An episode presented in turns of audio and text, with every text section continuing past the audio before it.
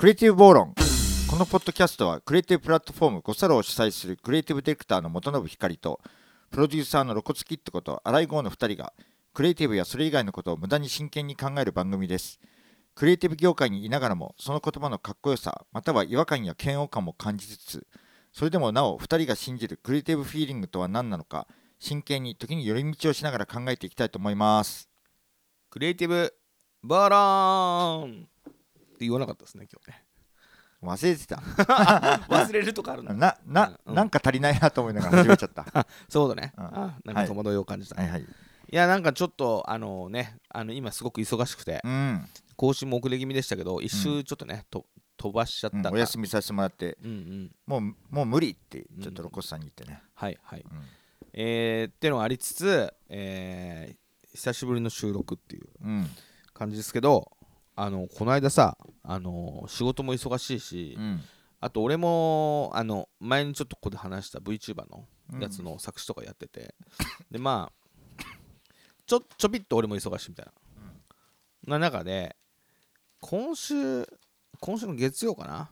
日曜日に明日の月曜を何してる？って妻に聞かれたの。ほで明日か。まあ明日ちょっといろいろこんなことやらなきゃいけないこういう企画書書かなきゃいけないからそれ考えてでまあそれまとめたらこんなことしてそれが終わって夜になったら歌詞のことでも考えようかなと思ってるよみたいな。う、うん。質問されたから、うん。あのーまあ忙しぶってるわけじゃないけど、うん。質問されたから、うん。あこんなことしてあんなことしてこんな感じだね。うん。でなんでって聞いたら、うん。うん、別にみたいうん。なおなにどうしたの？うん。いや別に何でもないあれあれ様子がおかしいなと思って、どうした？どうした？どうした？みたいな、うしたらいやあの午前中にねうん。ちょっとあの美味しいパン屋さんがあるって言うから、うん。それを誘おうと思ったけど、うん。まあ忙しいみたいだからっていう、うん。パンぐらい食えるじゃん、うん。いやいやいやえパン行きたい行きたい行こうよ行こうよ、うん。だけどなんかもうすねちゃってさ忙しいでしょ？いやうん。いいから別にいやいやいやいや。うん。うーんあのこ確かに忙しいかもしれないけど、うん。今週のことで言えば、うん明日が一番暇だから。うん。ってなんとかうん。したらすごい適当なことばっかり言ってるとかすねられて。うん。いやいやいやあの本当は明日が暇だからうん。明日パン屋行こうっつって、であのスケジュール表も何もないんだけどさ携帯のカレンダー一応見るふうしてうんやっぱり明日が一番暇だな明日行こう、うん。みたいな感じでうん。なだめてうん。でパン屋行って食べて、うん。まあ美味しかったの、うん。で昼ぐらいに帰ってきてさ、うん。仕事して。っうん。ていうなんか話し始めた瞬間にさなんかこう何の話か分かんないままうん進んでいくと、受け答え間違えるなーみたいなうん。のを感じつつうん。最近仕事でさうん。取引先の人が電話かかってきてこううん。プリプリ怒ってる感じだから、うん。怒ってんなみたいな感じで、うん。どうしたんですか？っつったら、うん。ちょっと思ってた進行やうん。いろいろなこと違うと、うん。これ俺怒ってんのか？みたいな感じで。う、ん。でまあ謝ったりとかしてもしょうがないからうん。そうでしたかっつって、うん。どんな感じですか？ってヒアリングして、うんもう謝ったりなだめたり、うん。じゃあこうこういう問題がある。うん。じゃあでも進行上どうしてもしょうがないと思うんですけど、うん。こういうふうに考え方どうでしょう？うん。そういう問題じゃない。うん。え？と思って。あそうか。うん。で話もう少し詳しく話聞いてたらあの確かに不満があるのも分かるけど、うん。でもそれはこういう理由があってうん。しょうがないと思うし、うん。僕らが原因じゃないと思うんですけどそしたら、うん。分かってると。うん。え？うん。みたいなのを深くどんどん聞いてったら、うん自分の思い通りになんないから、うん。プリプリしちゃって、うん。私の話を聞いてほしいだけっていう時間だったのを、うんに気づくのにうん。45分ぐらいかかっちゃったの。ほうほだから相手が何の話しようとしてるのかもっとなんか来た言葉に対してその言葉の言葉上のうん。明日どうしてるって言うから明日の予定を言ってしまったけど、うん。明日どうしてるって言われたからってうん。まず明日の予定をうん。報告する前に、うんこいつは何を質問しようとしてるのかなっていうのをこいつじゃないけどね。あなた様はね。こいつは何をだうん。妻の話ね。あ妻ね。あ奥さんですね。誰か他の人と勘違いしたね、うん。そう。だあの明日何してるだからね。妻の話だから。うん。こいつは何何を質問しようとしてるのかなっていうのをうん。先に考えて、うん。先回りしないとうん。間違えることがああるなと思ったうん。露骨です。なるほど最近すげえ思ったわ、うん。わかる。うん、わかるけどかわかるけど、会話ってそんなもんだよねとうん、とも思っているクリエイティブディレクターの元信光です。どういうことよ会話ってそういうもんで。何の話してるか読めないけどとりあえず続いていくっていうことがいっぱい元あるからさ。信元信さんはうん。話してる途中も話が終わっても今の話が何だったんだって理解しないまんまうん。進んでいくよね。本当、うんあの自分が自分には興味がない話。うん。自分とは関係がない話だって決め決めつけた話に関してはうん。何の話か分からないからまあいいか考えても意味ないみたいうん、ななんでその場から離れてくるね。バレた？あの もしくはうん。あの最初にうん。も目次を言ってほしい。本当はね。俺たち本じゃないのよ。そう、うん、なんか整理されてないとは話がカオスだと分かんないんだよね。てかあの何の話か分かんないけど、うん。あのとにかく聞く聞くってことあるじゃない？うん。それまず何の話をしようとしてるかを先に言ってからその話してほしいなと思いながら聞き出すとどんどんどんどんなんか興味のテンションが下がってってうん。最後に聞き終わっても何も残ってないみたいな、うん。いうことはよくある。びっくりするぐらい人の話聞いてない時あるもんね。無の無のそう言われる。ただなんかあの蛇口向こうが勝手に水を出しっぱなしにしてるみたいな、そうそうそう。でもまあ 自分はあるよね。自分はそうならないように気をつけてるけど、まあ周りの人がこれだけ僕に言うってことはきっとそうなんだろうなと思ってる。あれ気をつけてらっしゃるんだ。超ね。超気をつけてる。嘘だ。ほんとほんと。あの常にうん。ばこのバロメーターの「あ俺今興味失おうとしてる。いやいやそんなんじゃダメだ」って嘘た戦いながら聞いてる。あ本当に、うん。はあ。まあでも頑張って聞いてる時あるね。あの今これは打ち合わせでうん。この話は聞かなきゃいけないんじゃないかと思って、すっごい頑張って話聞いた後、うん。打ち合わせの部屋を出た時さくるっとさ、うん。俺の目を見てくる時あるね。なんだ今の話は聞いてた？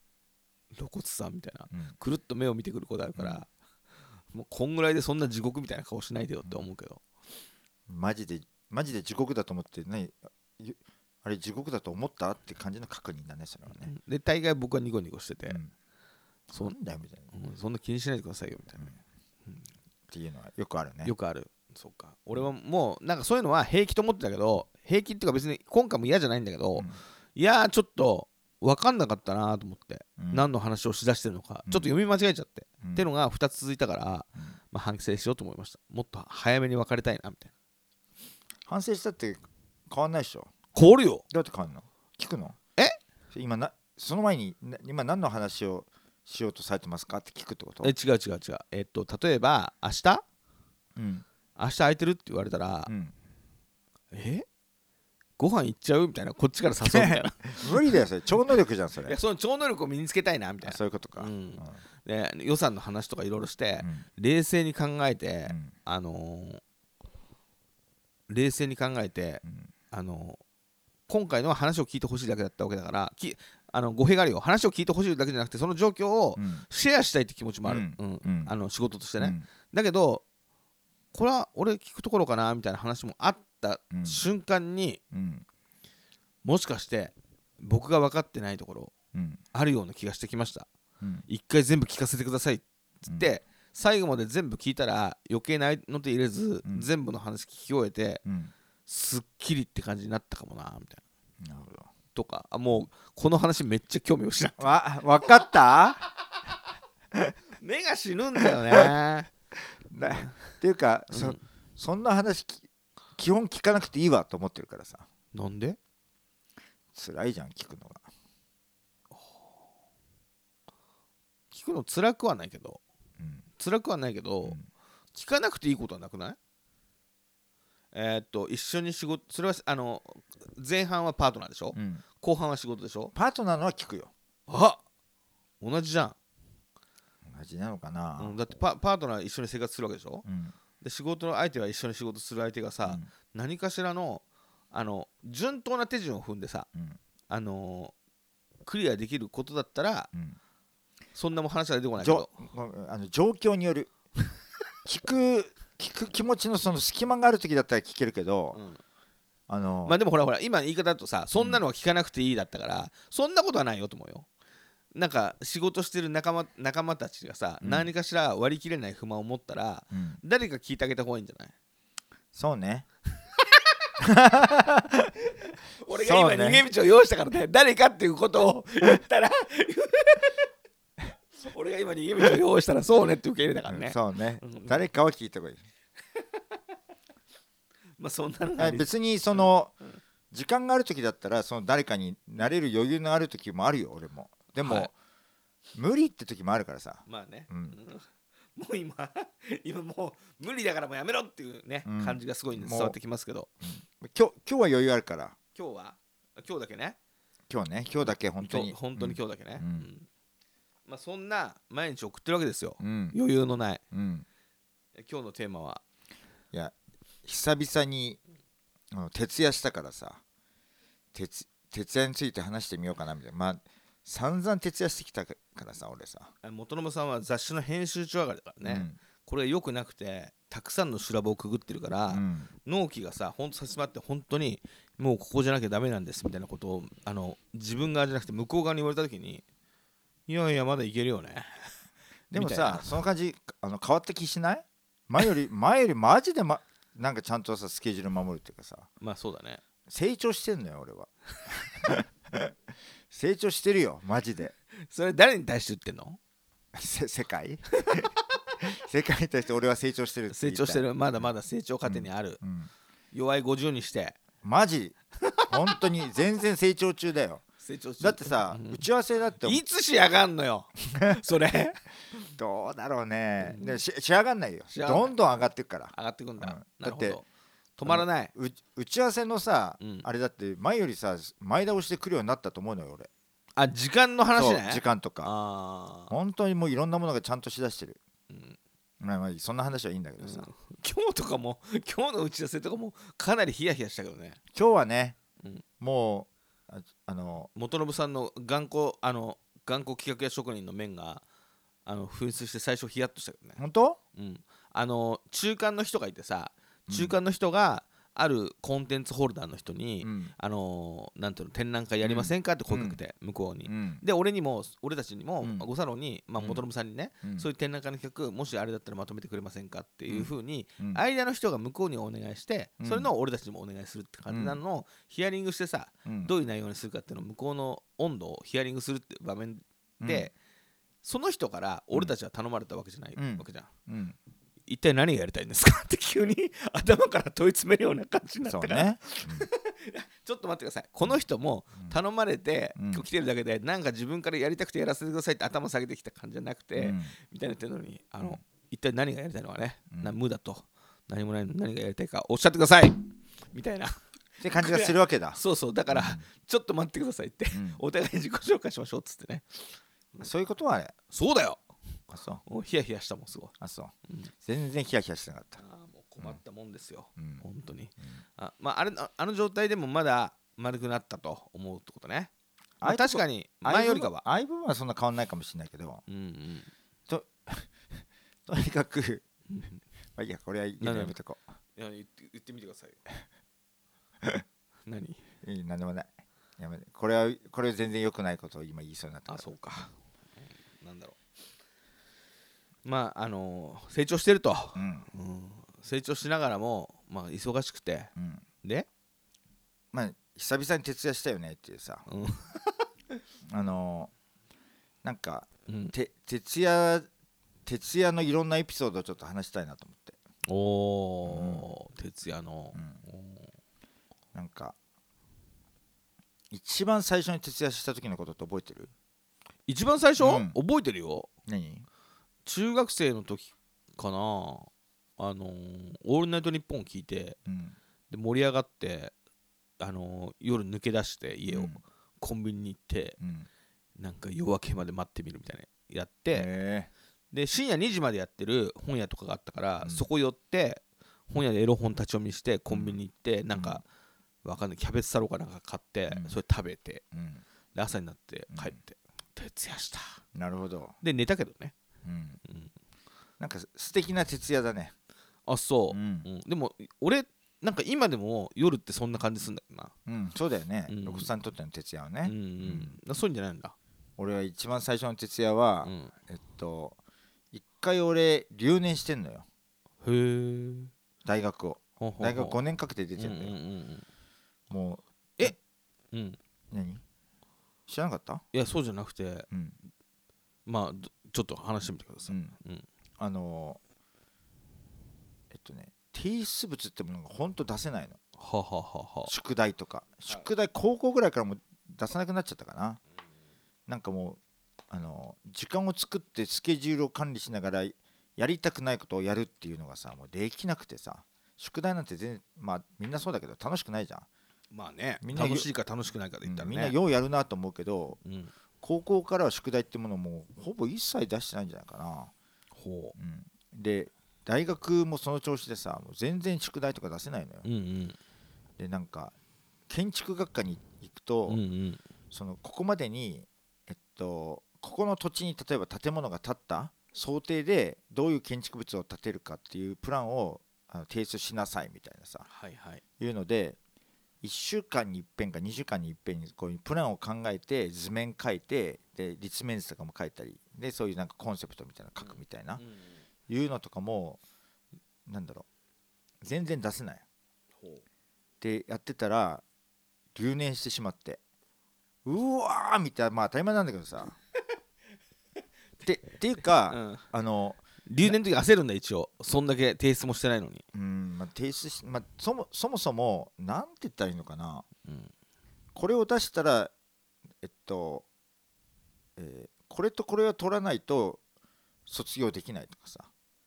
いうそういうののなんか授業のそういう把握能力みたいなのがもう当時なくてさ。ほだから何出さなくちゃいけない本当に出さなくちゃいけないかとかそういうのもよく理解してないままやってたからさこれ出さなかったらダメなんだ。やべえ俺留年じゃんみたいな先生に頭下げに言ったけどさ。ううんうん。もうそこまでもうメタメタに出してないから今更言ったってダメみたいな感じで、ううんわ留年だみたいな感じでさ、うん。親にもう本当に頭下げて。ほで留年した次の年も結局出さないのよね。うもうせ性質的に出せないんだよね。はなんかもうその時ぐらいから俺気づいたのはえっとやればできる人間だと俺は思ってたあはいはいの、うん、やればできる人間だと思ってたけどひょっとして俺やらない人間なんじゃないかなってことにそこら辺で気づき始めて。なるほど、うん。もうさすがにもうもう一回留年は許されないしっていうところで本当にすいませんって。ままたその時その単位を落としたのかななんか。でじゃあもうこ来週までにこれを全部ちゃんとやってきたら単位を上げるって言われて。うん、出しますって言って。そっからもどうしたう必死にやって最後間に合わないからこれはもう徹夜してでもって言って初めて徹夜したのそこで。はで寝ないでやってさもう冬の寒い中暖房つけながらこうやってやってでなんか図面描いたりかえっとなんていうのああいうのえっと模型とか作って。うん。でやって持ってってうん。あのできましたって持ってってじゃあこれで単位を上げるって言われてよかったーってとともに。俺今日徹夜したけどこんな経験経験もうないんだろうな。あのここんな徹夜することってうん思ったんだけどその後山ほど徹夜することになるっていうことにはその時まだ気づかずっていう。なるほどね。そうだから、うん。まあその後仕事して分かったのは仕事だったらやる。ななんだか分かんないけどあの宿題 宿題はな 何のためにやってるのか俺よく分かんなくてさ。多分ほうほ出さないと単位くれないものぐらいだとテンションが上がんないしさ。これ出さないとで単位上げないって言われてもさ。勉強じゃないの？宿題って、そうだよね、うん。いやべ勉強とかもうん。基本的に好きじゃないんだろうね、うん、だから。どうだろう？でも自分の興味のある本とかすごく読そうそうそう。むじゃん。自分が今日いわゆる用意されたカリキュラムをこなすとかも苦手なんだろうね多分ね。そうなんだ。そうそう。用意されたカリキュラムをこなすとかなんかでややったところであの得られるのは単位ぐらいだけみたいな。っていう。でも仕事ってさやったらそれが雑誌だったら世の中に出るじゃん。ニュース記事1本だけどさそれがすられてさ世の中に出るのとかやっぱり嬉しいのよね。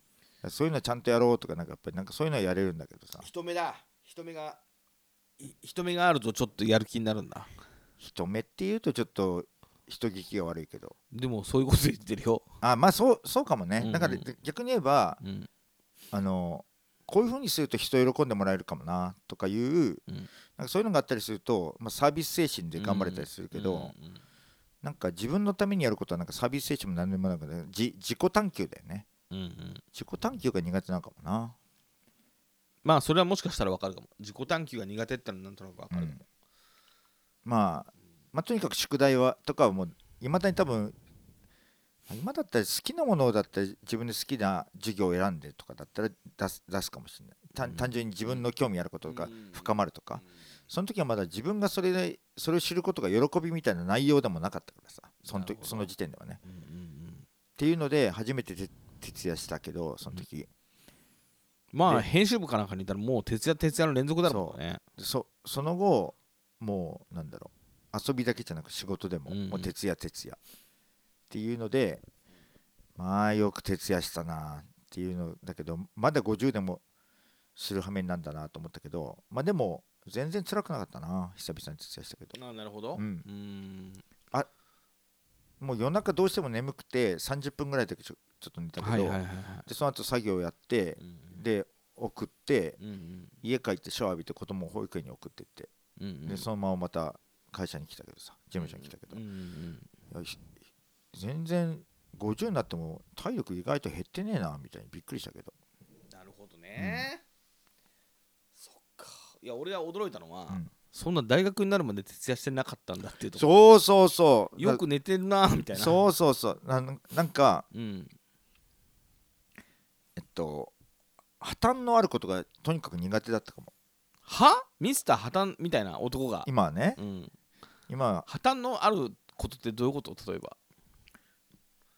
大学入るまではあの一回も学校遅刻したことないんじゃないかな。毎朝ちゃんとした時間にちゃんと行ってみたいな。じゃあ遅刻イコール破綻なんだ。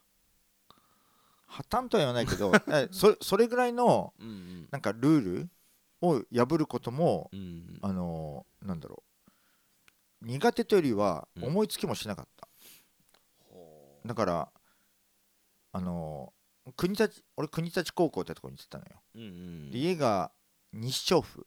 うん京王線の日照府、うんうん初めて電車に乗り遅れたのよ。おあこれ遅刻じゃんとー思って、うんうんうん。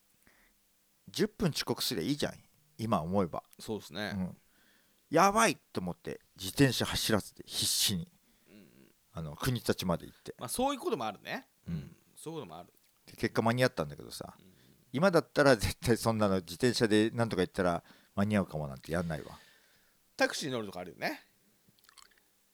い今？うん。まあね。ない。あるある、うん。全然ある。なんか別に5分10分遅れてもいいけど5分10分遅れたくないなっていう時もあるじゃん。打ち合わせでこれ遅れたらなっていうのとか、うん。いう時は、まあ、タクシー乗るね今だったらね,、うん。だよね。うんまあ、だからそういうふうにちょっと遅れるとかもなんかねな毎日が淡々と同じようにちゃんとやってちゃんと夜は寝てみたいな。夜寝寝てって言ってもイカ天で夜3時まで起きちゃった。みたいな。はいはいはい。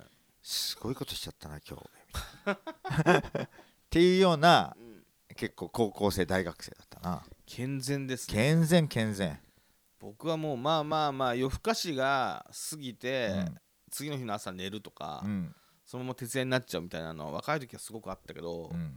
結構今でも徹夜しちゃうんですよ。うん。でまあなんか自分でアルバイトみたいの入れて夜バイトしに行っちゃったりとかもするんだけど、うん。そういうんじゃなくてもそういうのなくてもなんか朝までインターネットで遊んじゃってさ。うん。でもその後次の日ずっと寝ていいわけじゃないから、うん。結局次の日あの7時ぐらいに子供起きてきてさ、それを送り出したりとかしてるうちに何のかんのしてるうちにあメールを送らなきゃなとか、みたいなのしてたら徹夜になってしまうみたいなことがあるんだけど、うん。夜ってさなんか寝たらもったいない気がして。いまだに言ってるよね、うん。今日もさ朝さ朝までちょっとうろうろしてて、で、えーなんだそれうろうろしてて、まあまああのまああの2時ぐらいまでアルバイトして、うん。その後ちょっと遊んで、うん。で、えー5時ぐらいからうん。ちょっと仮眠しようと思って漫画喫茶行こうと思った。そのエリアで漫画喫茶がさ、うん。1箇所しかなかったけど、うん。そこ空いてなかったのよ。うんでそうなるとあの始発まで待ってうん。どっかのエリアに行って、うん。どっかの漫画喫茶行くみたいなのにまたさ、うん。なんか40分1時間ぐらいかかっちゃうから、はいはいはい。それもったいねえな今うん。日1時からだし、打ち合わせと思って、今日の俺が取った行動、うん。あの えっ、とね水長嶋真司ってうん。70年代に漫画家がいて、うん。それのあの若者たちっていうね、うん。当時の新宿のヒッピーの人たちが、の文化を描いたうん。漫画の中で知ったんだけど、うん。あのー山手線？うん。一晩中夜明かししたヒッピーたちは、うん。山手線にカップルで乗って、うん。山手線で寝ようぜっつって、うん。でそのこと山手ホテルっていうっていうのが書いてあったんですよ、うん。それを思い出して今日は山手ホテルだっつって始発でもう今すぐ寝たかったから、始発で山手線に乗ってうん。11時ぐらいまで寝た今すごい生活してるね。日 いや毎日じゃないようん。今日たまたま今日、うん。っていうそういうのも楽しいかなみたいな。るほど。でもさすがに山手線で、うん。あの長く寝るみたいなのは、うん。結構久しぶりに若い頃やったけど、うん。結構久しぶりにやりましたね。そんな寝れるもんなんだ。え？そんな寝れるもんなんだ。あ電車止まんないよ。そうそう。止まんないい止まんない。5時ぐらいから寝て11時だから6時間寝てるってこともんね。6時間寝たね。怖っ。なんで？山手線で6時間寝るってなんかすごいね。怖いってどっち？どっちの方？怖っ怖っっていうかうん。えあどあそんな？すごっていうかマジっていうかなんかいろんな感情が今。いつもじゃないよ。うん。だから今日本当に行こうと思ってた満喫祭いっぱいで、うん。そこ最近前は混んでなかったけど混んでんすよ、うん。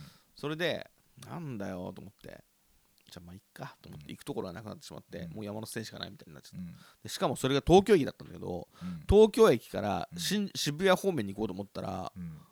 あのし品川渋谷方面。うん。したら結構人が乗っててうん。あれあれあれ座れないんですけどと思って。うん。これじゃ寝れないじゃんと思って、うん。反対方向えーとうん。だ上の方とか行うん。く方うん。に、のホームに行ったら、うん。ガラガラでさなるほど。こっちだって寝れるっつって、うん。そっちあのあの何上のだうん左回りうん。左回りで6時間寝た、なるほど。うん。右回りだったらちょっと寝れなかったもなるほどね。ん、うん、なるほどねって言いながら なんだなんかすげえなと思うわ。でもさ夜徹夜だよね。なんかえっと昼間うん昼間より夜の方がさうん。ピシッとしない、しないしない。マジか、うん。昼の方がピシッとする。するする。眩しいからさうん。目細めてさうん。うんみたいな朦朧として。うん。どん言い訳だよ。も う何の言い訳なの？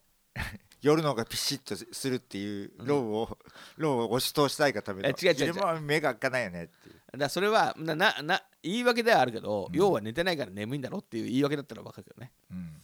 まあまあまあ、いやでもさうん。なんか徹夜をいいっぱいしてからは、うん、なんだやればやるほどなんだろう普通のことになってくるのよね。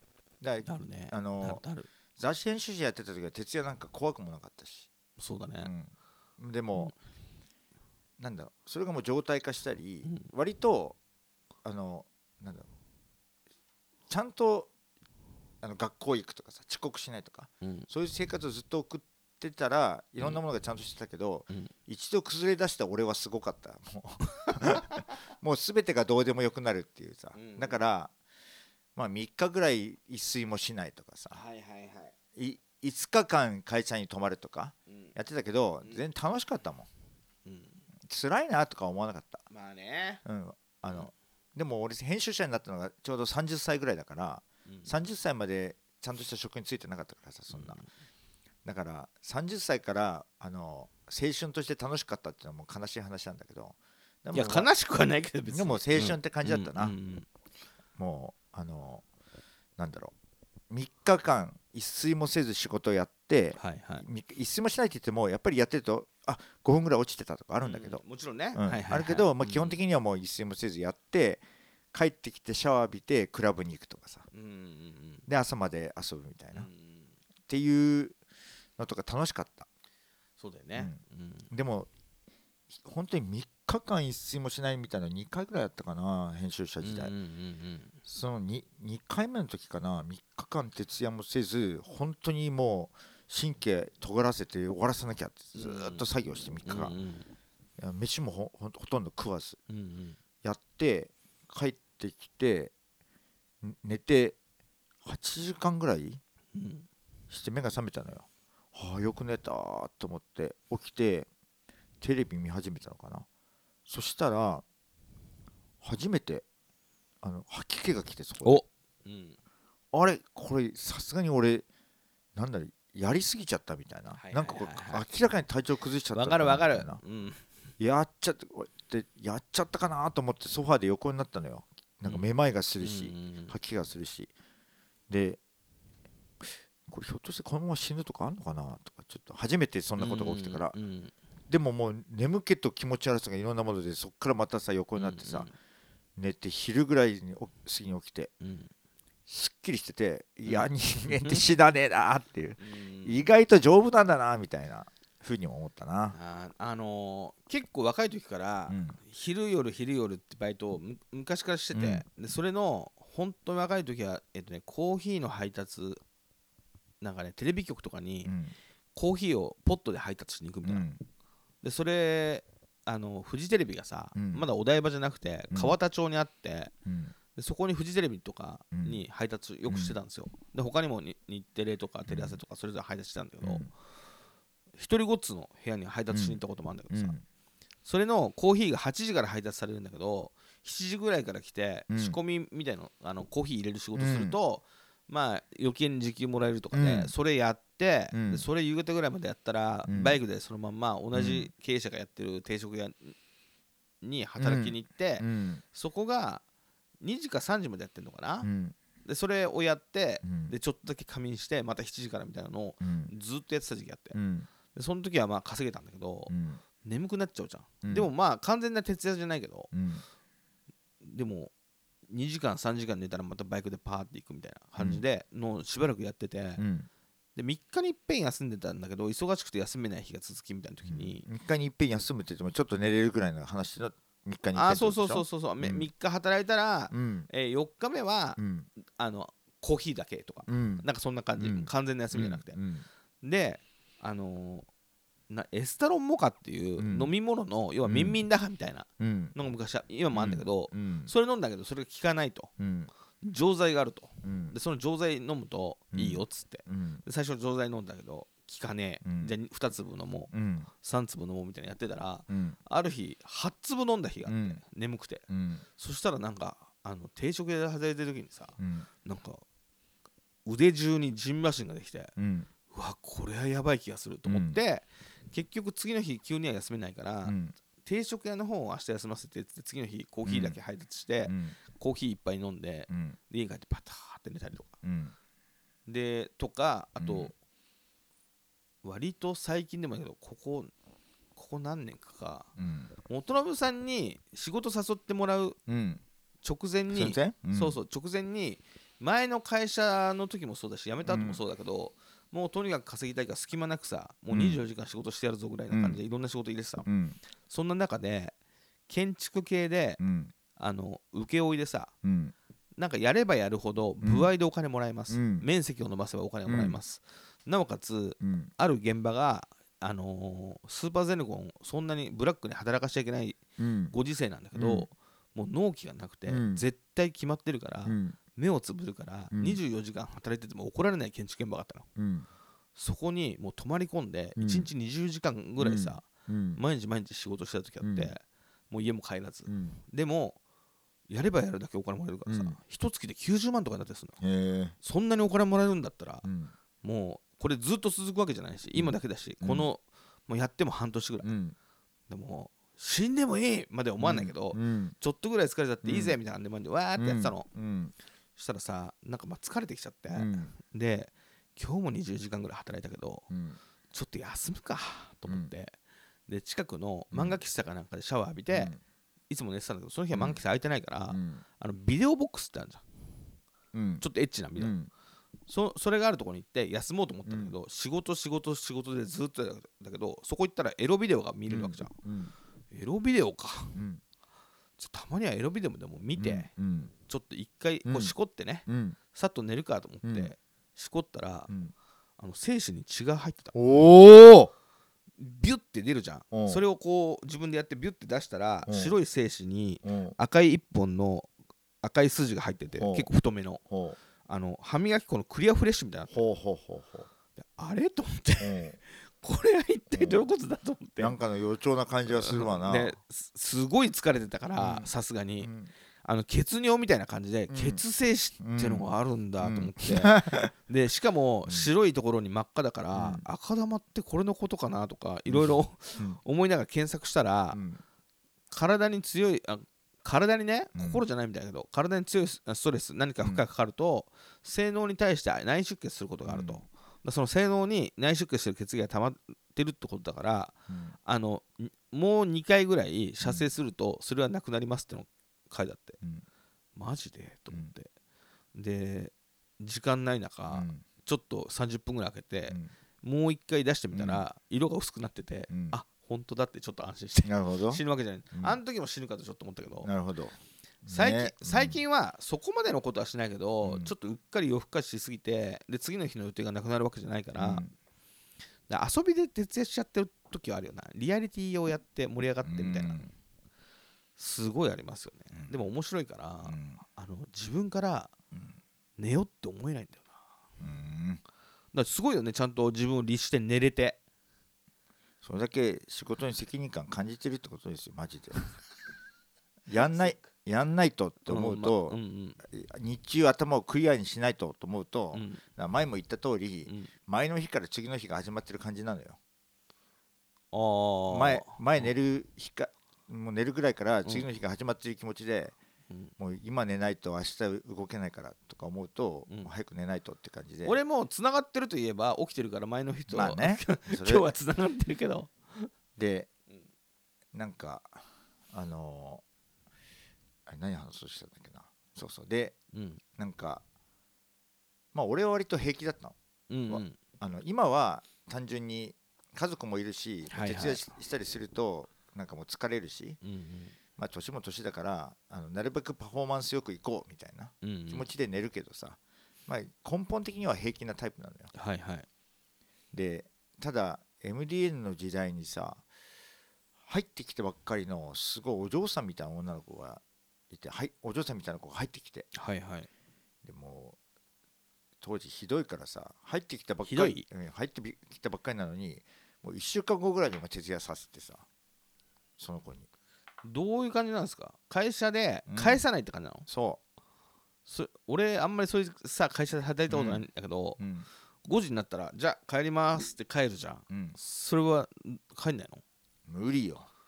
無理ってのはどこなの？特集があるじゃん？うんで特集例えばえっと「ハウツー60本60本えっと、えー解説あると。うん。1ページ1本で60ページうん。あったとするじゃない？うんでそれを部員、えー特集部員担当部員が5人いたとするじゃない、うんそうすると十何本やんなくちゃいけないわけじゃない、うんうん。でももう雑誌を発注が押して押して押しまくってるからえっと入稿の数日前にやっと原稿がやってくるのよ。はいはいでその3日間とか2日間でうん。十何ページ編集しなくちゃいけないの。最後のそそのそこのところはもう帰れない。止まっててもとりあえずこれ終わらせなくちゃいけないみたいな。何具体的には何をしてるんですか？そんな。入ってきて1週間で何をしてるの？帰れないのは。その子にその子にも特集がちょっと割り当てられた。であのどういう作業をしてる特集の作業？のうん。何をして何なんかインデザインとかでページを構成してんの？その子がいやあの原稿担当だから、うん。えっと、えークリエイターがさ例えばここういう厚みのあるクリアなロゴを作るみたいなのの解説記事だとしたら、うん。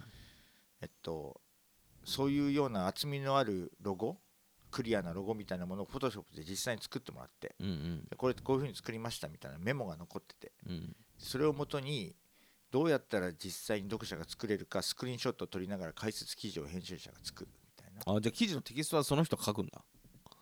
テキストも、うん。えっと、図版も自分で作る、へえいや原稿が来るのが後から随分で言ってたから原原稿という名のただのえっとそのクリエイターにつデザイナーとあるデザイナーとかクリエイターに作ってもらったそういうフォトショップでのロゴデータと土地のスクショスクショ数枚ちょっと様だけどそれじゃ記事にはならない程度の数枚のスクショうん。とあの5行ぐらいのメモをもとにフォトショップのレイヤー別になったデータを見ながらどうやったら作作れるんだろうっていうのを解析していくのよ。はははは。でこうやってこのこう最初にこれをかけてこの最初にフィルターこうかけて次こうかけてこうかけてうん。でこのレイヤーを重ねてそれを後ろに回してこうやってやったらこれと同じになるなっていうのをうん。データ見ながら解析してそれを原稿を自分で作ってでそれに必要なスクリーンショットを自分で撮って。で原稿を作るっていうなるほど。原稿書いてんだね。もう書いてる。うん。いや編集っていうかその1週間で何をしてんだろうなと思って。そう編集という名のもう単純にメイキング記事執筆図版制作。っだよね。うん、はあ。ていうのをあのできんすかそんな1週間で。うんあのな洗礼のようにやって あの体で理解していくしかないみたいな世界だね。上司の教え方が良くない会社だな。うんとうん。でもなんだろう。ノウハウ記事はそんな感じじゃないとやっぱり身につかないかもね。まあそれはかつてのやり方で今はそのやり方じゃなくて身につかないからな。じゃあ済まないからそうじゃないやり方で多分教えてるでしょ。今？たった今は。今はそういうような記事自体うん。ぼ僕自体僕自身が、うん。あのなくしちゃった。そういう記事を。でも世の中にはあるじゃん別に。もうほぼないんじゃない？ハウツーの？ハウツーだいぶないよね。でそたまにあるけど多分昔の MDN にいたかそれに似たような DTP ワールドとかなうるのか、っうん。ていう人たちがいまだに多分やってると思う、うん。あのもう変なニッチな編集スキルだからさ、そうなんだ。うん。うん。あのなんかそういうような伝統の先になかったらちょっと作れんなって感うじ、じゃあ新規はあんまり難しいんだ。そうだね。新人は。うん、ってっていうのをその入った来たばっかりのそのじょなんかちょっとお嬢様に。ひお嬢様品のいい女の子、うん。うん。やったらやっぱり徹夜に巻き込まれ早速。うんうん。夜中に手が震え始めて。その女の子が涙がボロボロ出て止まんなくなストレスだね。ここんな過酷な感じと終わらなかったら帰れないみたいな異常な緊張感。うん。ちょっと耐えられなくて手と手がブルブル震えて涙が出てうん。なってうん。あの当時 ICQ って知ってる？ICQ 今のチャチャットチャットアプはいリの走りみたいので編集長に「何々さんが泣いてます」って言って送って同じ編集部なんだけど、うん。あの編集長との会話が基本 ICQ の。会話しないの。緊張感がありだけど面白い話じゃないなこれ。ひどいね。うん。っていううのを見てその子は辞めた？すぐやめた、だよな。うん。辞めた方が辞めて正解だよ。うん、あの辞めなかった人たちが間違ってるわ。そうね、うん。そう思うよ。うん。あのもしくは、うん。あのおかしいか。いや続けてる人間がね。うんそうだよ。うん。同じだもん。おかしいよね。俺はおかしかったんだなって。だからその時に、うんあれこれそれその時は何とも思わなかったでしょ？あなんだ根性ねえなみたいな。根性ねえなっていうところとうん。なんかこれはやっぱりなんかあの無理な人は無理だなって。うん。っていう。でも基本編集部なんてそんなもんっていうところもまあったからさ。まあね。そうだね。だから雑誌編集には向いてなかったかなと思うけど、うん。まああのだんだんと仕事ってそんなもんじゃないよなっていうのはやっぱり社会の意識改革とはい。なんかそういうのが進んで俺も編集長になった時にはそんなやり方をしちゃダメっていうふうにも変わってた。で俺の意識も確かにそうだよなっていうところであのなるべくまあ基本徹夜はほぼしないぐらいになってたかな、そうですようん。っねていうような感じにはなってただからあの子とかなんか本当に嫌な思い出とし思い出として残ってんだろうなみたいな。あの子とか他にもいるんだ？まあい徹夜してた仲間はいっぱいいるからね。うん。でも大体はやっぱりなんか雑誌編集なんてやってるのはちょっと頭のネジが飛んでる ところがあるから3日徹夜した後のみんな集まって朝部屋なんか休憩室でコーヒー飲んでる時の会話の楽しさとかはもうパパキってるからね。なんかうん。もうみんなでゲラゲラし話しながら、わざわざ自分から苦しんで開放感楽しむモードになってんね。そうそうかもね。あのなんだっけあの昔俺が付き合ってた女の子うん。劇団員だったんですよ。うん。で劇団の稽古がうん。精神性攻めてくるみたいうん。脚本家とか演出家とかが同じシーンとかでうん。違う。そんなんじゃないっつってさ。うんあのうん。そんなに大きい劇団でもないうん。衝撃団なのにさうん。精神性で同じシーン何回もやったりとかさうん。であのなんつうのかな人間の尊厳までさ、うん。破壊されるような否定方されてさ、うん。あのもうがっくりして帰ってきたりとかするんだよ。うん。で何が楽しいのかなと思ってさなんでこんな辛い思いばっかりしてんだろうと思って見てんだけど、とにかく打ち上げ楽しいと。うん。でそうなの？と思いながら、で見てたら、うん。もうそうじゃないうん。でで見たの？私え？見たの？見たよ、うん。でわあの自分なりに家で本を、うん。もうめ千葉市っためで読み込んで、うん。私なりの解釈でさ次の日稽古行くとさそれも否定されるわけよ。全部の人格をずっと長期にわたって毎日否定されるのよ、うん。一日だけじゃなくて、うん。毎日否定されるの、うん。それでさでもまあ一旦ここまで仕上がった、うん。あとは現場,、ま、現場で。うん。でそこの現場でさ、うん。やっぱりさ毎日さ何かしら否定されるわけよ、うんだ舞台が相手も、うん。だ稽古ずっと辛いけど、うん。舞台が相手も辛くて、うん。それであの千秋楽に行くわけですよ、うん。で千秋楽行くと、うん。今までいろんなこと否定されてるとか辛いこととかいろいろあるんだけど、うん。もうそういうの全部ご挟んで、うん。今日は最後だっていう盛り上がりだけで盛り上がるのよ、うん。今までずっとこだわってた内容とかが俺の目から見るとうん。関係ない、うん。千秋楽だっていうことだけで、うん。もうもう垂直に盛り上がってくる、うん。で終わった後、うん。泣きながらうん打ち上げしてね、うん。このメンバーでもう一度芝居をやることはないっつって泣くわけ。うん。今までの何だったんだっていうぐらい、うん。であのすっごく大感動してうん。終わるの、うん。でやっぱり演劇は素晴らしいって、どう思う？人の話と聞くと最低だね。だよね。それに似てるんだよな。そ,、ね。のコーヒーがうまいみたいな、でもでも、あの時のコーヒーとかうん。3日徹夜した後にうん、あのみんなであの出前で頼んだカツ丼ああ美味しそうだね、あの今まで食ったもんで一番うまいかもしれうん、だよな。ないだからああのカツ丼以上にうまいもの食ったことないかもしれだからさ最近もさ今年もさ熱中症部活中にさない、うん。熱中症で死んだあの運動部の男の子とかあ 女の子か。なんかマラソンかなんか熱中症で死んじゃったりとかしたうん。女の子とかいるんだけど、うんきつい部活のいやこ3年間頑張ってよかったとかさうん。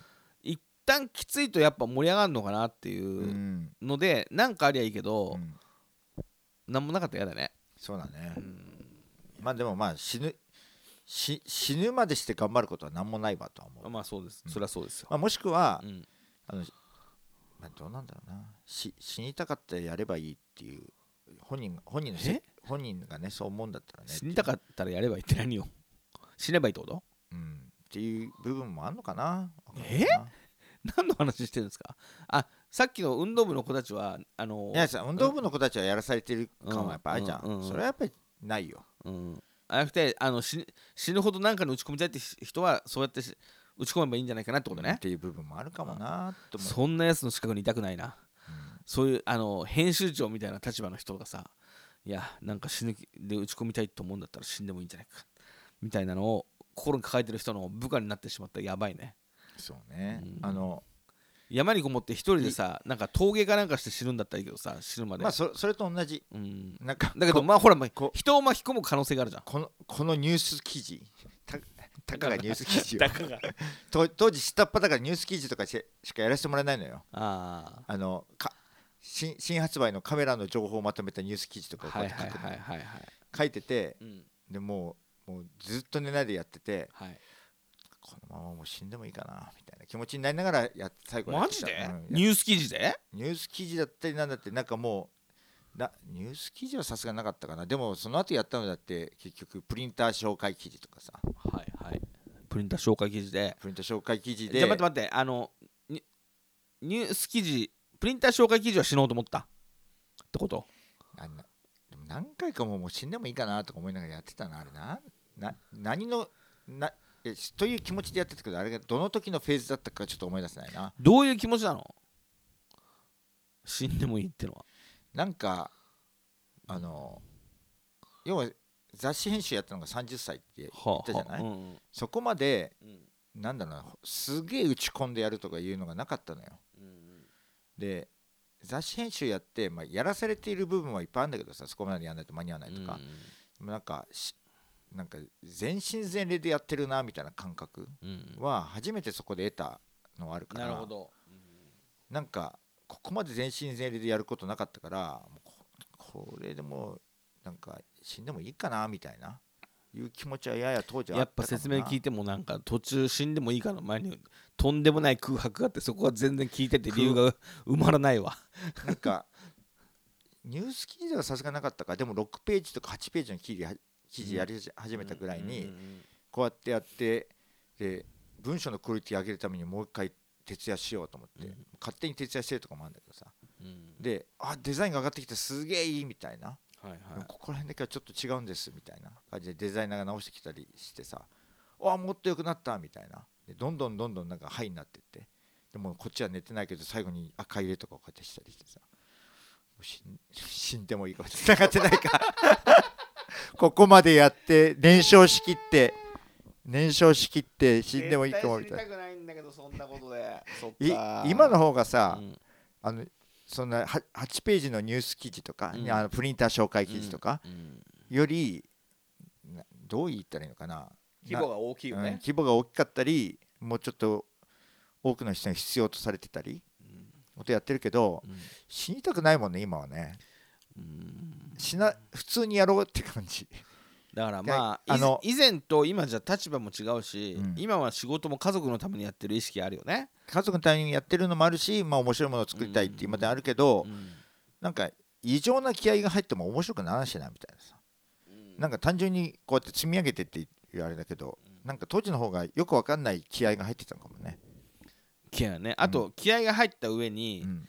別に何もないから死んでもいいんでしょ、そうね。うん。そうかも、うん、社会的な評価もないし、うん。何にもない、家族もないし、だだとしたらなんかいい記事書いた後に死んで、うん。ちょっとみんなに嫌な気分ぐらい残してやろうみたいいやいやいやいやそんな気持ちはないよ、な本当、うん、嫌な気持ちを残したいからじゃなく、うん。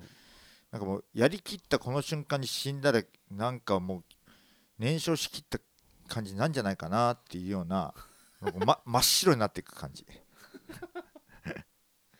や理解できなかった、でもいまあ、想像はできたけど、うん。理解はできなかった。そうそうだよね、もうあのおかしかったと思う。当時ね。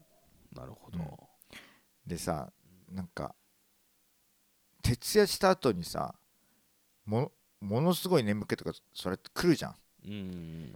何日も何日も3日ぐらい寝ないとかさ。はいはい、はい、で朝帰ってた時に家に帰ってやっと寝れるみたいな時にはいはい俺はあれが今まで人生上前何回かあったか。本当に危険だったなっていうのの結構ベスト3ぐらいな感じなんだけどえっとね西西調布って駅に住んでたのよ。はいはいはい。で俺が住んでる家まではじ西調布の駅から15分ぐらいあるの。うん。でもう雨がその日雨が降ってて帰り。傘さして西調布の駅を出た途端にもう記憶がないのよ。おお寝ながら歩いててこうやって。うわ家着いたの？着いた。おお、で寝寝ながら歩いてて間々でちょっとだけ記憶が蘇る瞬間があるの。それ、えっと、まず1個は傘さしてたのが傘さして歩いてて電柱とかにぶつかった瞬間。一瞬だけ目開いて避けてまた歩くみたいなのほう。でその傘がぶつかった瞬間。はあともう一箇所どこだと思う？いやわか玄関？しあのね信号を渡るとき信号を渡るだ時だけやっぱりね死にたくないと思うんだろうね、あの青なのを確認して右見て左見て進み出すところだけはまた記憶がちょっとねん読みがの残るのよ。あとは寝ながらこうやって歩いて。うん。で家まで帰ったっていう。あれは一番もう本当にやばかったかもな。まああの俺俺のやばかったのは、うん。あのー俺がやばかったのは、うん。まあ徹夜したところで別にやばいみたいなのなくて具合悪いみたいなの何度かあったけどうん。そうじゃなくてねあの洋服屋にした時にさ とあるアイドルの衣装やってくれって言われてうん。でそういうこと何度かあるんですけど、うん。とあるアイドルグループのライブの時の衣装をやってくれと。ってうん言われて僕らはうん。あのメーカーに洋服をこういうの作りたいって頼んでうん。で作ってもらったサンプル見てうん。それでもう修正入れてうん。であのこれでいいねってサンプルを製品でこう工場で作ってもらう、うん。っていう形でうんなんていうのかなデザインが起こすこともあるけど、うん。自分たちで服を縫って作るわけではないじゃん。うん。だけどなんか洋服のアパレルの人ですっていうと洋服作る人なのかなみたいな感じのオーダーっていうか、うん。でまあまあ引き受けてやりますっつって。でこんなデザインどうでしょう、いいですね。じゃあうんサンプル上がってきますっつって、サンプル渡して。うん。でこうこういう風に修正してほしい。分かりましたって戻して工場に戻して、ではいこれで納品ですのつもりで行った日があったんですよ、でも通常のアイドルの衣装って、うん。まあ、工場で作るっていうよりもスタイリストの人が自分たちで洋服作ったりして一点物の、うん。でおはりこさんとかを抱えてて、うん。それでわーっとみんなで一斉に作ったりとかする割と手作業みたいなうん。ことが多いっぽいんだけど俺はよく分かってなくて、うん。であそのアイドルのライブのリハのね、うん。前にこれが納品ですっつって、うん。で持ってったんですよ、うん。そしたらその場でアイドルさんが来て、うんこの裾のとこ踊りにくいからもっとこうしてほしい、うん。脇のとここれだと動きにくいからうんもっと可動域増やしてほしい、みたいなのをそこで言われたんですよ、うん。え？と思って。うんもうリハ今日本番とかもなんか3日後4日後、うん。これで工場にも入れてうん。帰ってくるスケジュールなんかないんだけど。うん。けど向こうは普通に衣装を頼んでる人たちだから、うん。衣装を頼んでる人たちにライブ前にちょっとそういう微調整してもらうのは当たり前。うん。ってなると、うん。そういうのをやるのが俺がやるってことになるのかみたいな、うんこれやべえぞみたいな感じになって、うん。分かりました。うん。明日持ってきますっつって、であのー一晩、うん。あのー付き合ってくる人もいなかったから、うん。あのミシンの動かし方をまず電話で聞いて誰かに聞いて、うん。言われたそのここをこういうふうにしてほしいみたいなの開いてちょっと合わせて、うん。こう可動域増やしてみたいなのをミシンで、うん。あの衣装人数分直したんですよ、うん。一人で。うん。それがあの本当に完全な徹夜で間に合ったの、うん。で次の日にうん。あの命からがらじゃないけど、うん。あの当然ですみたいな顔して、うん。当然持ってきましたみたいな感じで持ってって、うん。でもうバッキバキで疲れてて眠かったんだけど、ん。したらしたら今度はやっぱそこでもう一回微調整出ちゃったんですよ。うん。ここやっぱりもうちょっとこうしてほしいなみたいな、うん。でもうえっってなって、うん。何にも持ってきてないし、うん。今この場で対応できないと思ったら、あのーそこのアイドルさんについてるうん。衣装のうん。ちょっとオカマのスタイリストさんがいて、その人がずっとかっこよく、うん。喫煙所でかっこよくポーズつけてタバコ吸ってたんだけど、うん。僕の様子を見てて全部把握してたっぽいのね、うん。俺がえっていちいち思ってることとか、うん。それを把握してあ今日あの子何も持ってきてないよねみたいな把握してタバコ消して、うん。ここねっつってサクサクサクっつって、その人が対応してくれてさ、ううんわ助かったみたいなありがとうございますとか裏で言ったりとかして、うん。でもう疲れてるから、うんもうすぐ今にでもうん。あの事務所に戻ってうん。寝たい。うん。どっか入ってうん。今日は本当ありがとうございましたつってうん。吐きようとしたら、うん。あのリハ見てってほしい。なるほど。うん。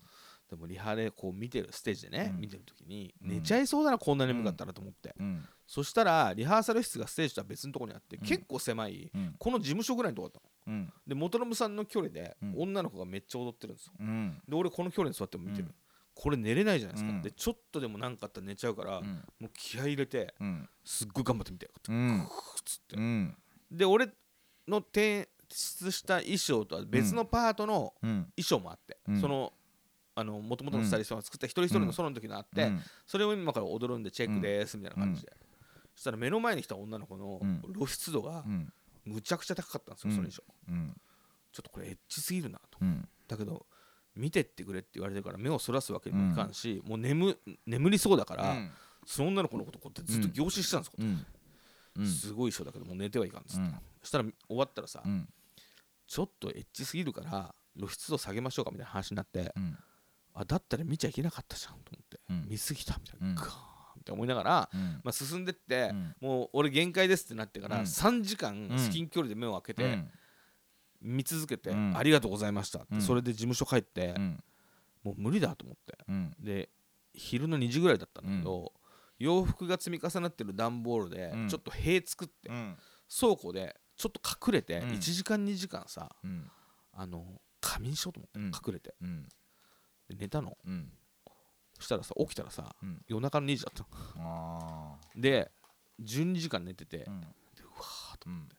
でさあのす社長がうん。泥棒をいつも気にしてて、うん。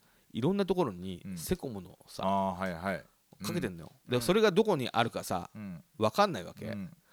でレーザーは見えないけどそうね。レーザー見えないけど絶対この扉の近く、うん。なんかこうレーザーなんですよ、うん。そこのを通過すると、うん。なんかしゃ、はい。レーザーが遮断されると、うん。あのルパンの映画ばりにね。そうそう。だから、うん。ここもしかしたらそこここを下目にこうやってうん。行って、うん。なんとか玄関までたどり着いて、うん。で玄関鍵が内側から鍵開けて出ちゃうと絶対なっちゃうから、うん。それのいろいろなもうここだってスポット5個ぐらいくぐり抜けて、玄関にセコム鍵開けて ピーってなったらセコムの棒刺しで全部を解除するっていうところがあるんだけど、そこに行くと、うん。あのセコム直通のインターホンがあるの。よ、うん。そこまでたどり着いてそこに行って、うん。すいません、うん。あの仕事でちょっと居眠りしてたら、うん。この時間まで会社で寝てしまって、うん。今外に出れない状況ですっつって、うん。セコムに電話して、うん。セコムの人に来てもらって、で一応立ち会ってもらって鍵開けて、うん。あの鍵閉めてうん。事なきを得たんだけど、うん。あれが一番俺の辛い。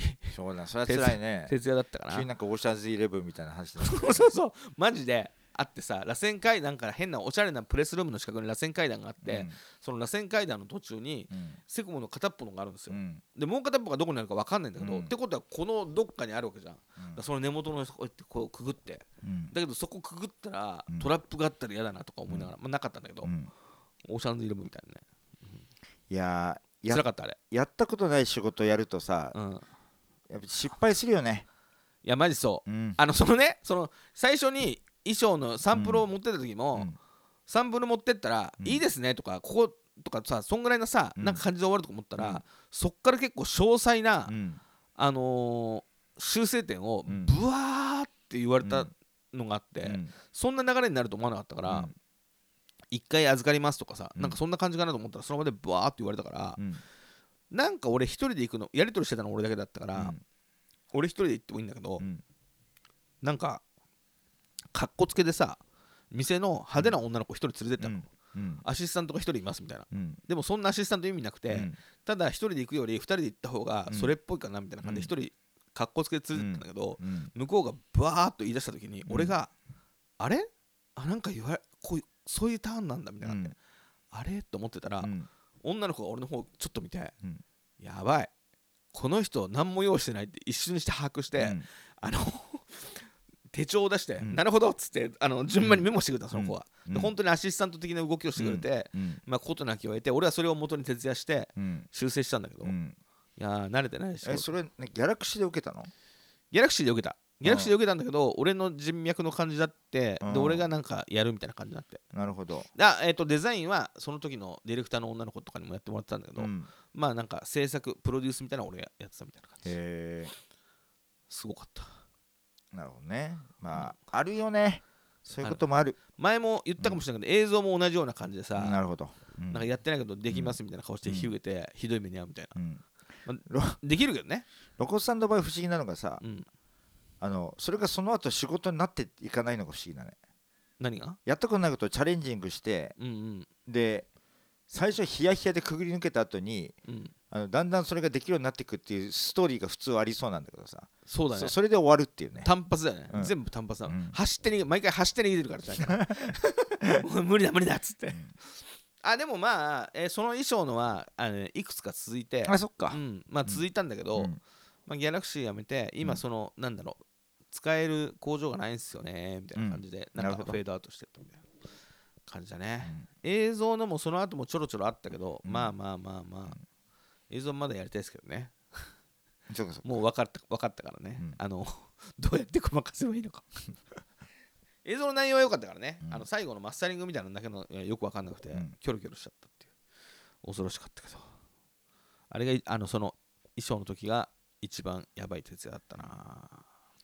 いやでここの前徹夜したのは何で徹夜したんだっけな。ああなんかまああの他の仕事も忙しい中もう一個別の企画書を仕上げなくちゃいけないみたいのでさ。ああそっかそっか、うん徹夜したんだけどさ。まあ今今は割とやりたくて自分でやってる仕事ばっかりだから嫌じゃないんだよね、うんうん嫌じゃないけどそあのそしてその日の徹夜であれ意外と俺丈夫じゃんと思ったけどその3日後ぐらいにまた別のでちょっと徹夜ぐらいあのしたらうんさすがに体調崩して。なるほど。いやまああのキンキンキンで2回徹夜はもうダメかもなとは思った、なるほど、うん。俺もね睡眠不足が3日目ぐらいになってくるとうん。頭痛くなるみたいな便利な機能があったから最近は頭痛くなったらうん。あじゃあちょっと寝るかうん。みたいなしょうがないみたいな。俺はなんか気になる。完全になんかねめ免疫がなんか下がるのかあのなんかへ扁桃腺が痛くなったりへちょちょい熱っぽくなったりするから、なるほどね。うん。うん。まあそういうの無理もほどほどって感じしようみたいな、そうですね。うん。俺もだってもうすぐもうすぐ、えー、49うん。来月49来年50うん。子供さんももう50ついてる、でしょ？うん。うんまあその割には丈夫な方だと思うけど。徹夜とかねしない方がいいよね。本当はね。そうね。うん。まああのしないように仕事できたらいいと思いますけど、うん。うん。ついねあのついやっちゃうよっていうことで。まあついやっちゃうしうん。ややってて嫌だなっていうよりは、うん。ここクオリティ上げたらすげえ良くなるぞみたいなさうん。ワクワク感でやってるところだからね。元信さんはね俺はあの夜自体好きだから夜のワクワク感でや,、そやっちゃうこともあるけど。う、うん、マッドアバカム様への貢ぎ物。このコーナーは弊社マスコットマッドアバカム様に音楽映画漫画小説その他もろもろいいなと思った作品やそれ以外を紹介し捧げて貢ぎつつ元ブロコツで情報交換するコーナーです。とね今日さっき俺ねえーユニコーンの、えーニューアルバムが出たんですよ。うん。で、えーまああの再結成してからちょこちょこアルバム出てて、えー今回ニューアルバム、えー前のアルバムから2年 ,2 年ぶりぐらいなのかな？うん。で再結成してからもちょろちょろ聞いてるけどいつもいつもちょっと大人な感じのロックンロールっていうか最近？最近、うん。であのーボーカルバンドメンバーみんなでやるっていうかうん。奥田民生さんだけじゃなくてみんなが歌うみたいな、まあ、昔もそうだったけどそれでも、あの民生比率がどんどん減ってるというか、うん。バンドメンバーの他の人が歌うことが多いような印象がありつつ、うん。まあ、ちょっとふざけてたりシリアスな曲もあったりみたいな感じで、うん。まあ肩の力の抜けた大人のバンドがうん。やってる感じでいい曲も多くてうん。ふんふんってうん。いいなと思ってユニコーンファンだし聴いてたの。うん。で今回これを紹介する中で、うん。へえと思ったのは、うん。なんかずっと聞いてたらなんかこう聞いたことあるようなうん。サウンドっつうか、うんが流れてきたなと思って。うん。で Apple Music とかと自分が聴いてたアルバムが聴き終えるとそこでストップすることもあるけど、なんか機能で続けて聴くみたいなのをやるとああの関連した違うさうん。曲が流れ始めるみたいなのあるじゃん。うんずっと新しいユニコーンのアルバム聴いてたらうん。ちょっと違うテイストのサウンドとかビート感のものが入ってきたから、うん。あユニコーンのアルバム終わって違うのが流れてるのかなって思ったの。うんで聞いてたら、うん。ユニコーンのファーストアルバムみたいなサウンドが聞こえてきたような気がしてうん。これ関連でユニもうアルバムシンプル再生終わってうん。ファーストアルバム再生されてるのかなと思って、うん。あの Apple Music の画面を見たら、えっとね何て曲だっけな。んえっとネイビーオレンジって曲でうん。であのユニコーンのファーストにベイビーネイビーブルーベイビーブルーベイビーブルーかな、ユニコーンのファーストはうんに入ってるやつはセカンド？あベファーストだ。メイビーブルー。メイビーブルーか、うん。だからそれがメイビーオレンジって曲名のものがあって、うん。あファーストアルバムの、うん。あのーよりのね。うん、のおオマージュ的なうん。そういう曲を入れてるんだみたいうな、ん。それでもう一回頭から聞いてみたら、うん。なんかちょっとうん。ダサい感じのキーボードのうん。アルペジエイターみたいなのうん。が入ってたりとかするんだけど、うん。ファーストアルバムの時ってキーボーディストをさ女性の方がいたんだよね、うん。在籍してて、うん。その感じとかやっててうん。ちょっとウケるなと思って、うそれがちょっと面白かったよってユニコーンよく知らん人たちいっぱいいるかもしれないからさちょっとだけ補足してもいい？おどうぞどうぞどうぞ。ユニコーンってなんかビートパンクっぽいノリっつうかファーストセカンドまでね。うん。でまあわかんない。あのそそこの部分は俺は全然あ手厚く聞いてないのよ。あ,、うんうん。あんまりそんななんか自分の好みじゃないから。で、はいはいはい。割と当時のいろんななんかバンドブームなんか出てきたバンドっぽいサウンドだななんかビートパンクっぽいようななんかっていうあれがサードでなんかもう急に激変しておかしなことになってさ。なんかななんか変なことばっかりやるバンドみたいな音楽的な実験っていうのかなのかうんっていうような感じででまあ奥田民がその後ソロあったりなんだったりでさ割と豊かなサウンなんかロッロックンロールみたいな、うんやるような中でユニコーンいまだにこうやってさ再結成してやってる中でそさっき聞かせてもらったんだけどさ、うんあれが出てきたらどういうことって確かに思うようなサウンドだったよね。そうなのでね、うんあの元信さんはサードでって言うけど、うんやっぱそうじゃなくて、うん。セカンドでビートパンク的なものの中うに、ん。ちょっと違うニュアンスだけどビートパンクみたいなので、うん。やっぱファーストだけ異質なんだよね。あそうなんだ。ファーストがうん。えーっとファーストセカンドでうん。その2つがちょっとビートパンク的なんだけど、セカンドはもううんサードの匂いがするのよ、あそうなんだ。で、うん。ファーストはうん。あのーなこれ実際どうだか分かんないけど、うん。えーユニコーンはうん。オーディションかなんかであそうだよね。そうそう。ちょっとやや寄せ集めなんだっけ？そうそう。だから当時のバンドブームの時は、あのホコ天とか、うん。ライブハウスとかからお出てきた俺たちは本物のロックバンドですみたいな感じだったんだけど、ユニコーンはなんかそうじゃないっていうか、うんあのー当時のその本当のロックバンドみたいな感じじゃない感じなんだけど、うん。でもビートパンクみたいなサウンドで、うん。まあ、いわば作られたじゃないけど、うん。感じがして、うん。ファーストはねなんかシンセとかうん。リバーブによる分厚さがすごいのよ。うん。ちょっと、うん。それのあのまあ言ったらうん。やだみみたいなのがうん。ちょっとファーストにあって、うん。セカンドではそのあのリバーブとかキーボードの厚みみたいなのが抑えられて、うん。ちょっとドライなロックの音像になってって、うん。これがハットリにつながっていくみたいなのがあるんだけど、うん。やっぱファーストだけさうん。異質なんですよ、うん。音像が。そっかそっか。でそれが別に悪いことではないんだけど、マジで違うのよ。うん。それを なんかこのタイミングでうん。わざわざやってんの、うん。ちょっとあの面白いネタネタにするんだみたいな感じで、うん。ちょっと面白いなと思って、うん。キーボードのアルペジエーターみたいなのも、うん。まあ完全にわざと入れてるし、うん。まあ、でああいうものもほら別に音楽として悪いものではないじゃん、うん。だからあの真剣にやってるなと思ってうん。面白いなと思いました。なんかファーストの自己模倣パロディ的な曲ってことだよね。そうそうそうそう、それでさどっちかっていうとまあほらもう大人だし、うん。そんな気持ちもないだろうけどある種黒歴史的なさ。そうね。だけども大人だし、うん。なんかそんなのいちいち黒歴史と,、ともう思わないじゃんおそらく、だかうん。らそれがなんか急に出てきて、うん。ちょっとほっこりした気持ちになったということで、うん。えーそんな曲の入ってるユニコーンの、えーニューアルバムうん「クロスロード」うん。今日は、えーマッドアバカム様に捧げます。はい。はい、で自分がさうん。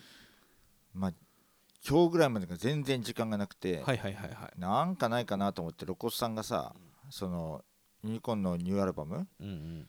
をそういうなんか今日取り上げるっていうから、うん。だったらこれ、うん。た棚から一つかみじゃないけど、棚塚ね。棚塚ですね、はい。棚にあった本でさ、うん。えっと、ユニコーン服部ザ・インサイド・ストーリーっていうさ、うん。まさにサードアルバムの。そう。なんかユニコーン好きなんだね。ユニコーン好き、俺も好きだけどうん。あ、んまユニコーンの話互いにしたことないよね。そうだね、そうしたことないね。なんかあのーななんつったらいいのかな。いややサードの頃ってあのふざけた感じがあるじゃない、あるね。うん。うん。なんか相当ふざけたなんかなんかパロパロディバンドじゃないけどなんて言ったの？コミックバンドコ的な。ミックバンド的なノリ？うん。があるけどでもこれ音楽性なんか狂ったみたいに高いなみたいな。なんかもうそうだね。へ変なこ変なバランスでうん。あのおもろいことをうん。真剣にやってて、うん。もはやなんかこれ死ぬほどかっこいいんですけどみたいな。っうんうん。ていうような、まあ、そういう表現自体がそもそも好きなんだけどなんか最初の方のその気づきがやっぱりユニコーンかなっていうのなるほど。でまあ服部と次のえ「けだものの嵐。か」ぐらいまでがそのピークって感じで。へえつスプリングマンとかは？次のいやそのその後にヒゲとボインがあるヒゲとボインがあるか。ヒゲとボインぐらいからあのもうちょっと寂しさが漂い出すって感じはあるけどあ哀愁ね。そうそれはなんかあの無邪気に変なことやってる楽しさから少しちょっとなんか大人の感じになっちゃう感じがヒゲとボインぐらいからあってさ。もほうスプリングマンはもうあのドラマーのか西川さんか。がやめ途中でやめちゃったりとか。でうん。その後解散みたいなところだからもうもうなんか終わりの匂いがするアルバムだよね。うん。結構好きですけどね。うん。好き。でも俺どれも好きよ、一番好きなのはけだもの嵐かなとは思うけど僕は、なるほど。うん、服部ももちろんむちゃくちゃ好きで。服部もうあのリアルタイムだったんで、リアルタイムだよね。うん、好きでしたね。なんかジャケットがまずなんかあの変なおじさんのおじいちゃんとも言えるぐらいのなんてことないうん。おじいちゃんの顔がただアップみたいなさ。ね。この人が服部かどうかも分かんないんでね。そうそう。なんか、うん。えこれ人を食ったなんかジャケットだなっていうのでさ、でえっとリーあれリードシングルなのかな？なのかな？えっと自転車泥棒？自転車泥棒はあのけだもの嵐あのぎのデーゲームか。デーゲーム。ああをで坂上。坂上二郎が歌ったデーゲームをうんあのシングルとして切ってきたじゃない？これ俺俺もうんはいそれで？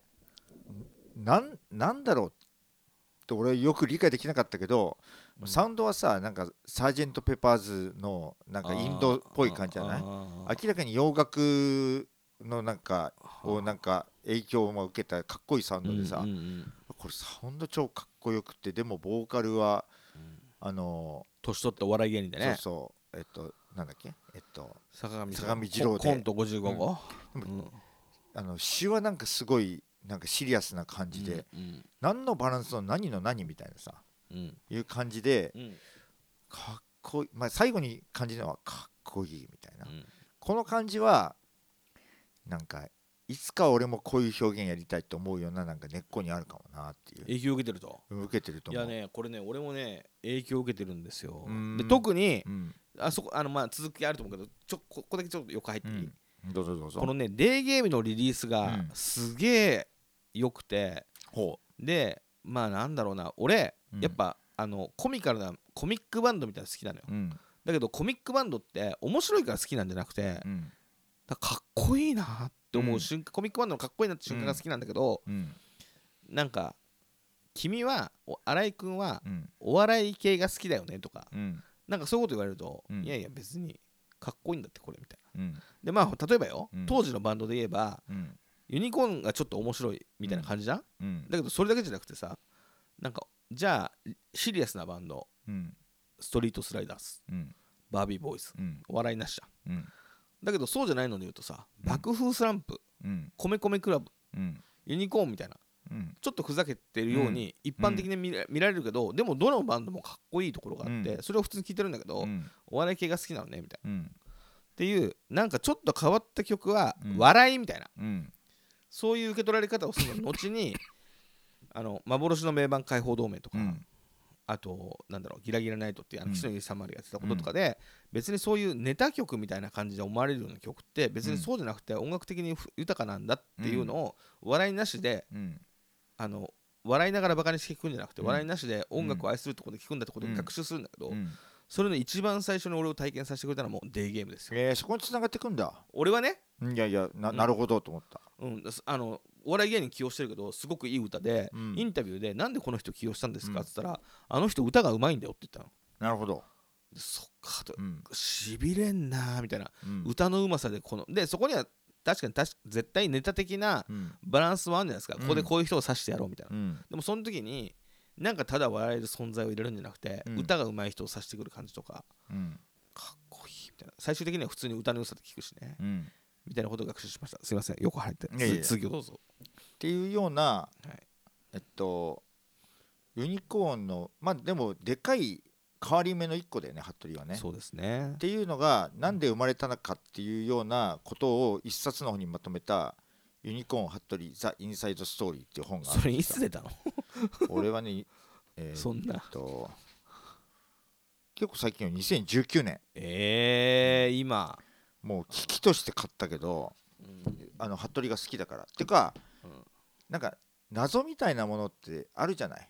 あった謎よわかんない。何が謎だったんだろう？なんでこんなものが生まれたのかって服部みたいなアルバムが。まあやや俺はやっぱりそのユニコーンのセカンドはそんな聞き込んでないからうんなんか突然変異的に生まれた感じがしたの服部は。っなるほど、うん。はいはい。ていうののうん。謎みたいなものって当時そんななんかなんだインタビュー自体はさパチパチのインタビューとかマジつまんなかったからさあのあのユニコーンインタビューとかもさなんかあの時代のね文体のねあの聞いてるかもどどんなご飯が好きとかそんな感じのインタビューばっかだからさ、うん。アイドル扱いして。この間その当時の雑誌あのバンドファイル持ってきたらそこに書いてある文章死ぬほどディスってたもんね。あ なんだこの文章はうんみたいな当時のね文章ね、で体調を整えて新風を到着するのを、まま、体調を整えて、ま、待っていいよみたいなのとか超キレてたよね。なんだそりゃっつって、そうだっけ？全然覚えてないや、うん。とかいう中でうん。その当時どれぐらいなんか謎解きっていうか何なのかみたいのがあった、うん。そういう記事とかインタビューがあったかはちょっと分かってないんだけど、うん。もう関係者も含めてそういうのをちゃんと聞くっていうあのなんだろう振り返るみたいなものでまあほら有名なうん。有名なの？えっと知らないわ。原田光一マネージャーっているじゃない？原田マネージャー。はいはいはいはいはいはい。とかあとえー、河合河合マイケル。河合花地マイケル。はいはいはいはいはい。でクレジットによく入るね。そう。鼻血あのちょんちょんの中に入ってね。何なのその人？この人はあうん。のディレクタあディレクターなんー、だ、うん。でもともとさえっと、えーあのあのブドウ畑あのドラマで。ああそうかそうかそうかそうか、あ音楽的な人だ。そう。ブドウ畑のドラマでその後、えっとスクエアのドラマもやってたりと音楽的だ。か、うん、とかでで川西さんが辞めたうん。西川さうん。んが辞めたスプリングマンで半分ぐらいドラム叩いてるよね、そうなんだ、うん。えー。とかいうのも含めてあの河合マイケル花地とかも何の存在なのかよく分かってなかったしプロデューサーの笹地さんってまあ笹地さんは確かにそのクレジットは知ってたけど何の存在か分かってなかったね。そうそう。そういうのとかさ なんかそういうのも含めてうん。えっと最初は二の線だったのになんでそういう変わったのかとかさあのそういうものがなんかどういうコンセプトでこうなってったのかとかさうん。いうものが関係者に話聞いていちいち明かされていきでえっと大丈夫？大丈ででメンバーにもちろんインタビューしつつ最後にあの服部のレコーディングスタッフが集まってマルチを聞いて座談会とか、行き届いてんだよね。行き届いてる行き届いてんの。っていうようなやつで。面白そうね。超面白いよ、それ言ったらさこれを基準にさうん。そのマイナスの前の2枚はさまとめてさうん、あの半分ぐらいでよくてそれ以降のアルバム1枚ずつ俺聞きたいな。マルチを聞いた座談会とか座談会とか。うん。俺けだもの嵐とか好きだからさ、うん。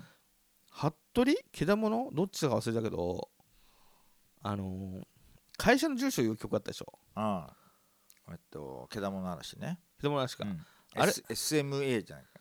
SMA?、うん。SMA は SMA か。ソソニーミュージックアーティストの SMA じゃなくて。SMA か。東京都渋谷区神宮前だよ、うん SMA 違う気がすんな。U 入んない？ゆあ入ってたね。うん。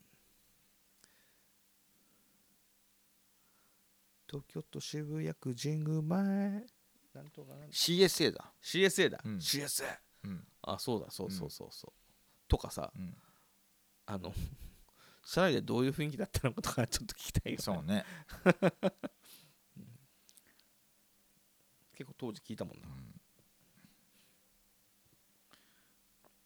なんか好きですよ、うんこれのなんか意外とは墓墓場嵐って言ったらなのかな。そのままだそのままだと明かされなかったもののあの一回このユニコーンの服部っていうそのまま終わっていくようなうん。墓を一回荒らして、うん、暴くようなね。暴くようなことはうん。好きなのよね、あなるほどね、だから自分の仕事も割とそういうところがあると思ってるから、うんそういうのの参考としても、うんこういうのを読むとやっぱワクワクするんだよ。なるほど。あそういうことかみたいな、っていうそのワクワクさも含めて、うんこの本はすごい好きだなっていう。うん。ところで、えっと、今回はユニコーン服部ザ・インサイドスインサイドストーリーをマットアバカブ様に捧げます。わかりました。はい。へえ面白そ貸すよ。ううん貸してください